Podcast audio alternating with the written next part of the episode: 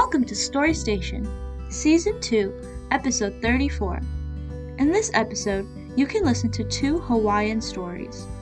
The first story is titled Battle of the Owls. When a man stole an owl's eggs, he decided to do something about it. The second story is titled The Origin of Fire. The mischievous Ale tried to drive the sons of Maui crazy by lighting a disappearing fire. Hope you enjoy it!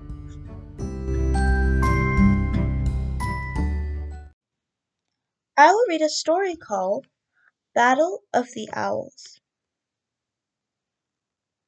There lived a man named Kapoi at Kahehuna in Honolulu, who went one day to Kewalo to get some thatching for his house. On his way back he found some owl eggs, which he gathered together and brought home with him. In the evening he wrapped them in tea leaves and was about to roast them in hot ashes, when an owl perched on the fence which surrounded his house and called out to him, "Oh, Kapoi, give me my eggs!" Kapoi asked the owl, "How many eggs had you?" "Seven eggs," replied the owl. Kapoi then said, "Well, I wish to roast these eggs for my supper." The owl asked the second time for its eggs, and was answered by Kapoi in the same manner. Then said the owl, "Oh, heartless Kapoi, why don't you take pity on me? Give me my eggs!" Kapoi then told the owl to come and take them. The owl, having got the eggs, told Kapoi to build up a heiau, or temple, and instructed him to make an altar and call the temple by the name of Manua. Kapoi built the temple as directed, set kapu days for its dedication, and placed the customary sacrifice on the altar. News spread to the hearing of Kakuhihewa, who was then the king of Oahu, living at the time in his Waikiki, that a certain man had kapuied certain days for his heiau, and had already dedicated it. This king had made a law that whoever among his people should erect a temple and kapu the same before the king had his temple kapu, that man should pay the penalty of death. Kapoi was thereupon seized by the king's orders and led to the heiau of Kupalaha at Waikiki. That same day the owl had told Kapoi to erect a temple gathered all the owls from Lanai, Maui, Molokai, and Hawaii to one place in Kalupeu, which is situated beyond Diamond Head. All those from the Koolau districts were assembled at Kanoniakapueo in Nuuanu Valley, and those from Kauai and Niihau at Pueohulunui near Moanalua. It was decided by the king that Kapoi should be put to death on the day of Kane, when the moon is twenty seven days old. When that day came, at daybreak, the owls left their places of rendezvous and covered the whole sky over Honolulu. And as the king's servants seized Kapoi and put him to death, the owls flew at him, pecking them with his beaks and scratching them with their claws. Then and there was fought the battle between Kakuhihewa's peoples and the owls. At last the owls conquered, and Kapoi was released. And the king, acknowledging that his god was a powerful one, from that time the owl has been recognized as one of the many deities venerated by the Hawaiian people. The end. I hope you liked this story. The next story begins in a moment. I'll read a story called The Origin of Fire.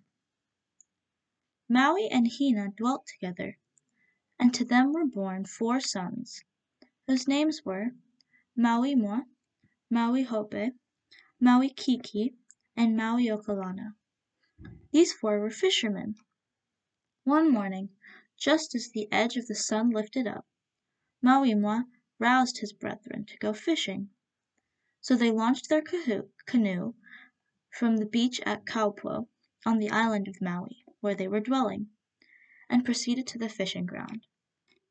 Having arrived there, they were beginning to fish, when Maui Okalana saw the light of a fire on the shore they had left, and said to his brethren, "Behold, there is a fire burning. Whose can this fire be?" And they answered, "Whose indeed? Let's return to the shore, and that way we might get our food cooked. But first let us get some fish." So after they had obtained some fish, they turned toward the shore, and when the canoe touched the beach, Maui Mua leaped ashore and ran toward the spot where the fire had been burning.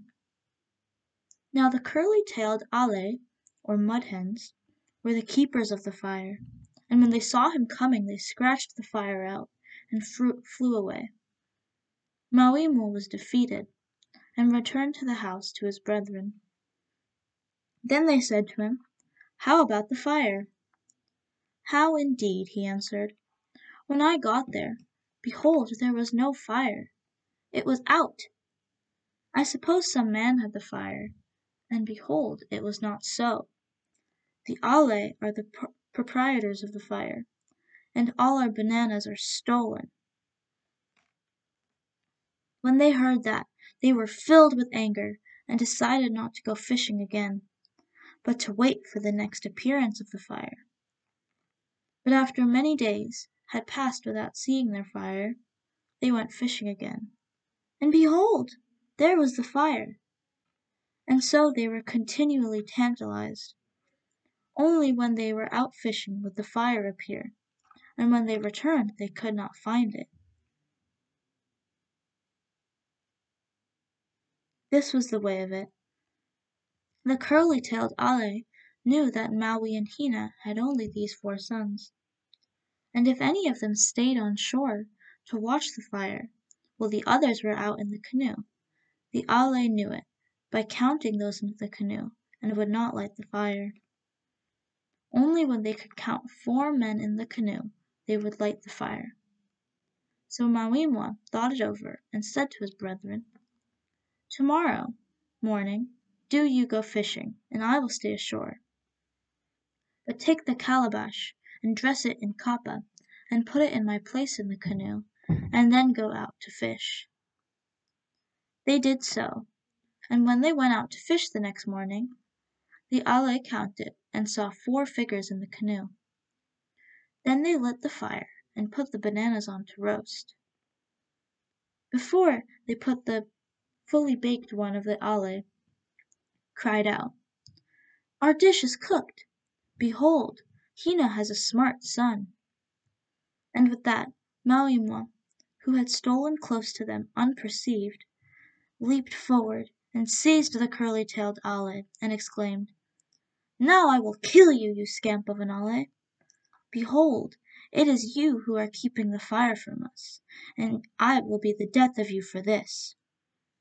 Then answered the Ale, "If you kill me, the secret dies with me, and you won't get the fire," as Maui Mua began to wring his neck. The Ale again spoke, "Let me live, and you shall have the fire." So Maui Mua said, "Tell me, where is the fire?" So, by the direction of the Ale, Maui Mua began to rub the leaf stalk of the ape plant with a piece of stick, but the fire would not come. Again he asked, "Where is this fire that you are hiding from me?" The Ale answered, "In a green stick." And he rubbed a green stick, but got no fire. So it went on, until finally the Ale told him he would find it in a dry stick. And so indeed he did. But Maui Mua, in revenge for the conduct of the Ale, after he had got the fire from the dry stick, said, "Now, there is one more thing to try." And he rubbed it till the top of the Ale's head till it was red, and the red spot remains there to this day. The end. I hope you enjoyed this story.